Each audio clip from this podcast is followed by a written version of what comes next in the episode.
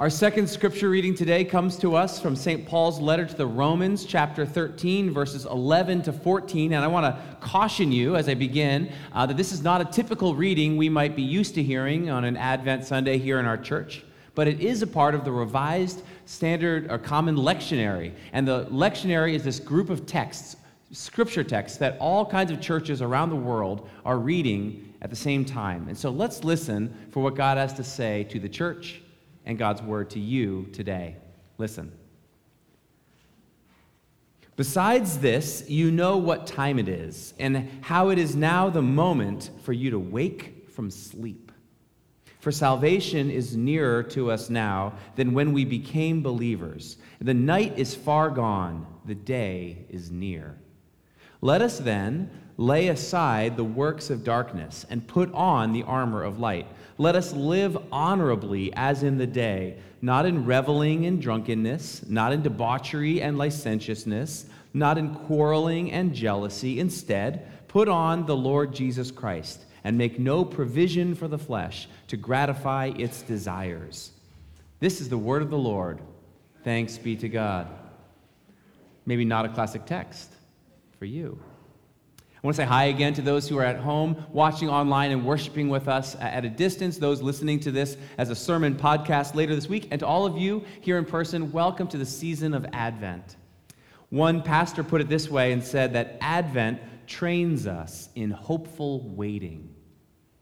This is a season where we're being trained or directed or invited to wait and watch for what God will do at Christmas. And the Advent season is a time of year that is full of things we look forward to. Year by year, we look forward to some certain things. Let us take just a second and maybe turn to somebody to share what is something you're looking forward to in the weeks ahead? What something this Advent, this December, that you're going to really look forward to? You can't wait. Turn to somebody and share. What are you looking forward to this season? What's something that's. Tell them. Tell them. Tell me.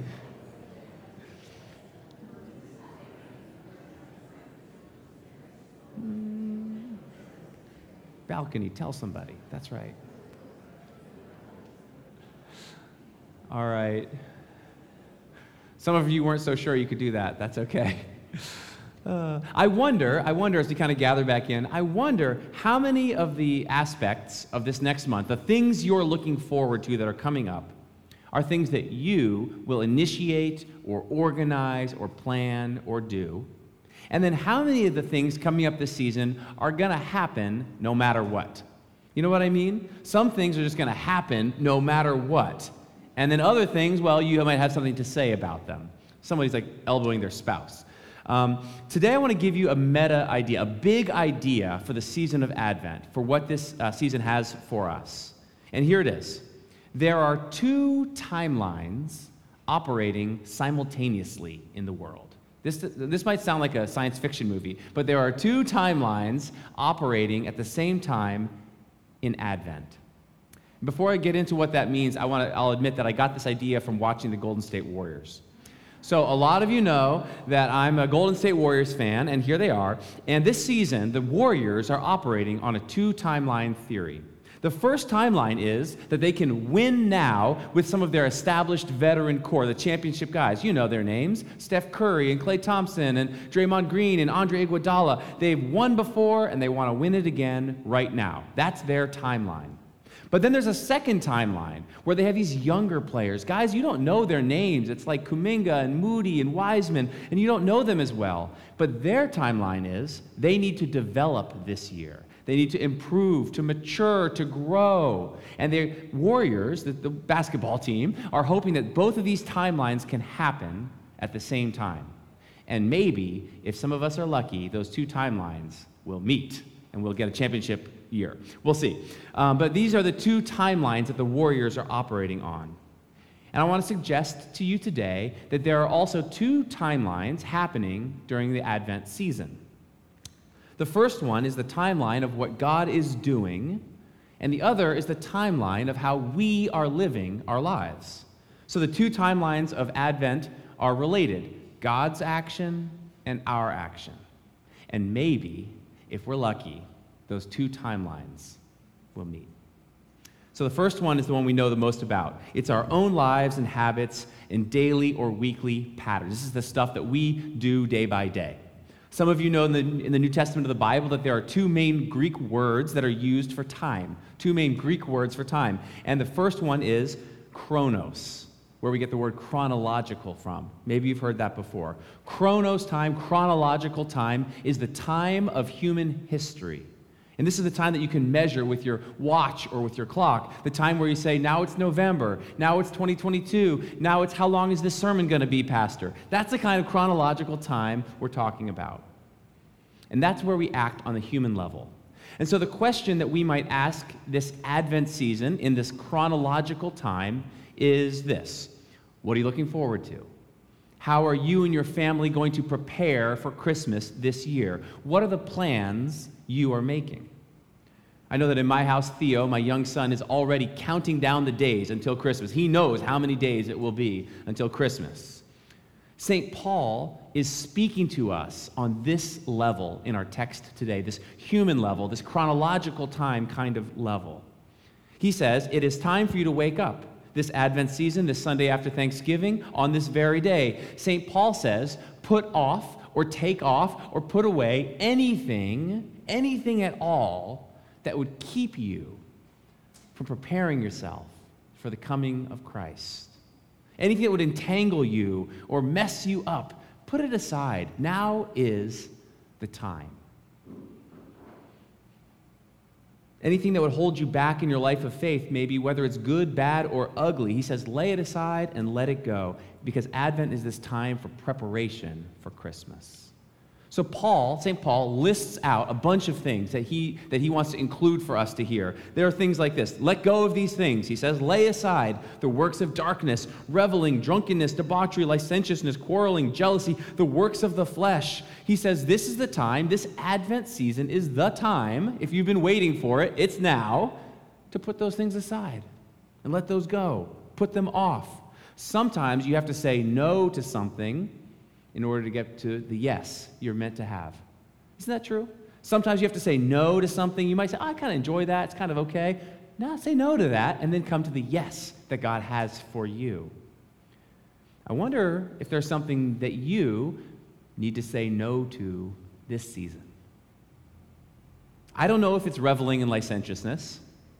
The choir's not here, or I would say point to them. But I don't know if it's that, but maybe it's um, busyness you know, the way that you need a little more space in your calendar. Maybe it's consumerism and that manic way that we hit buy on the, on the online uh, Black Friday sale or purchase things without fully thinking them through. Maybe you need to say no to the extra helping of food, that extra drink, that extra time on the internet, that extra whatever. St. Paul is saying, put away, put aside, um, get rid of some of those things and do it as an act, a spiritual act of worship. Do it as a part of your faith, a way to prepare yourself to see Jesus as he comes.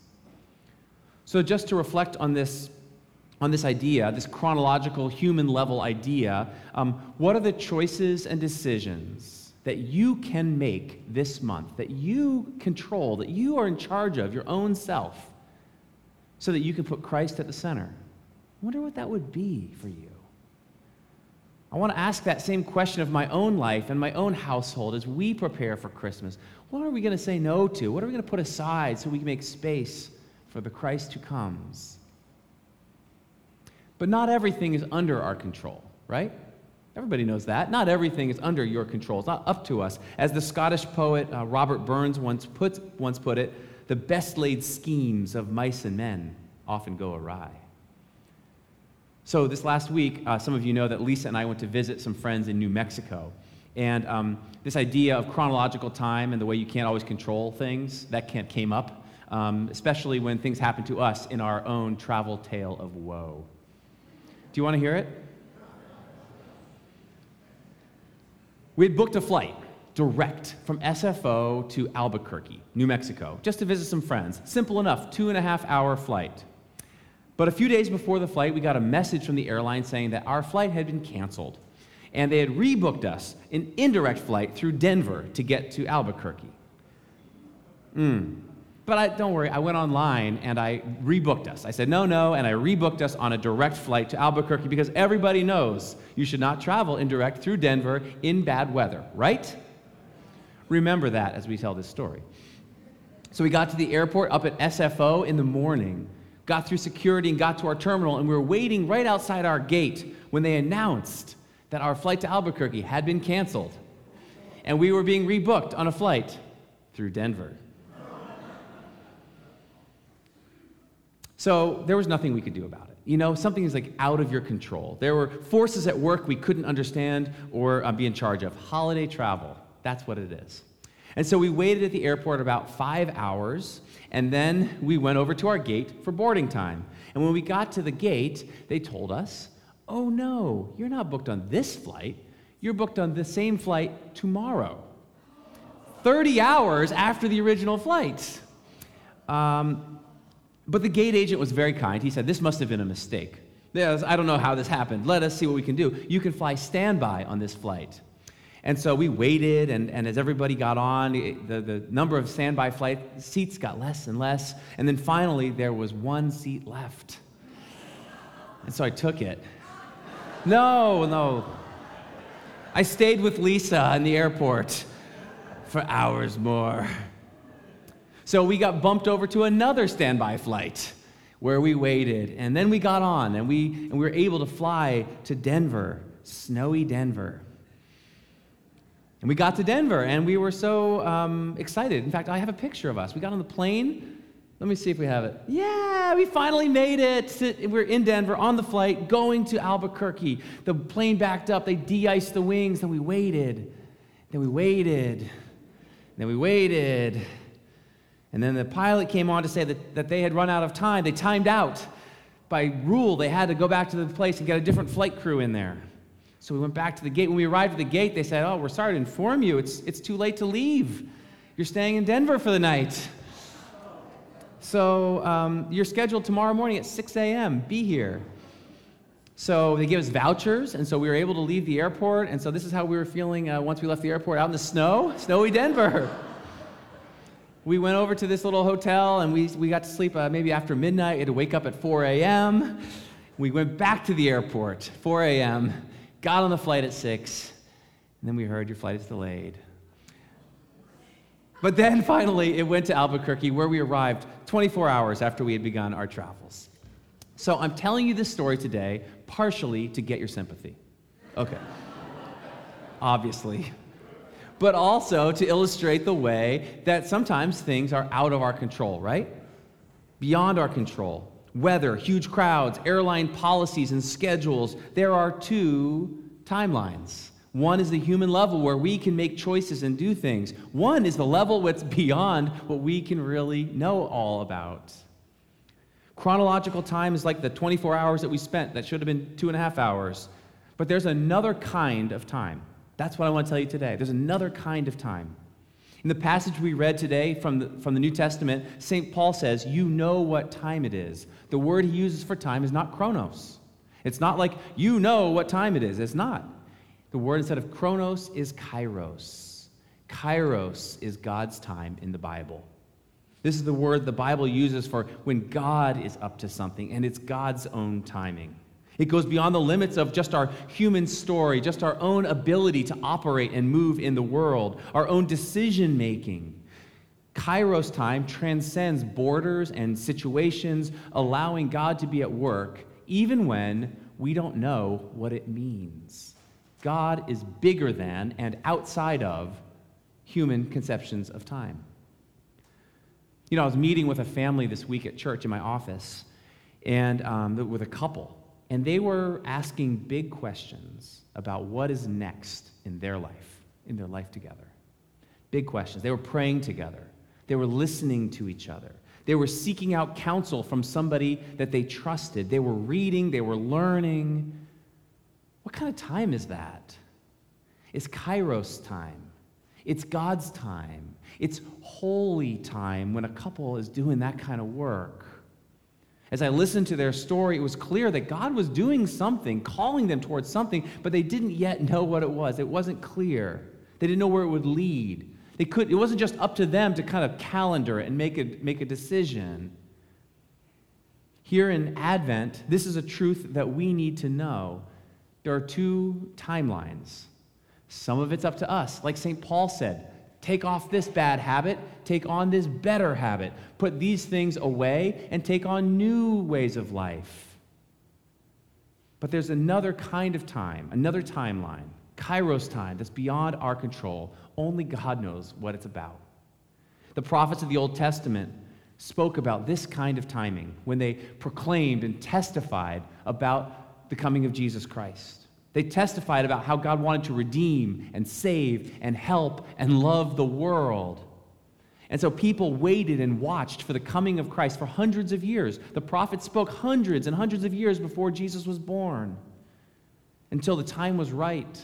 And then, just then, in the, in the poetic words of, um, of Eugene Peterson, the Word became flesh and blood and moved into the neighborhood. And that's what God did at Christmas.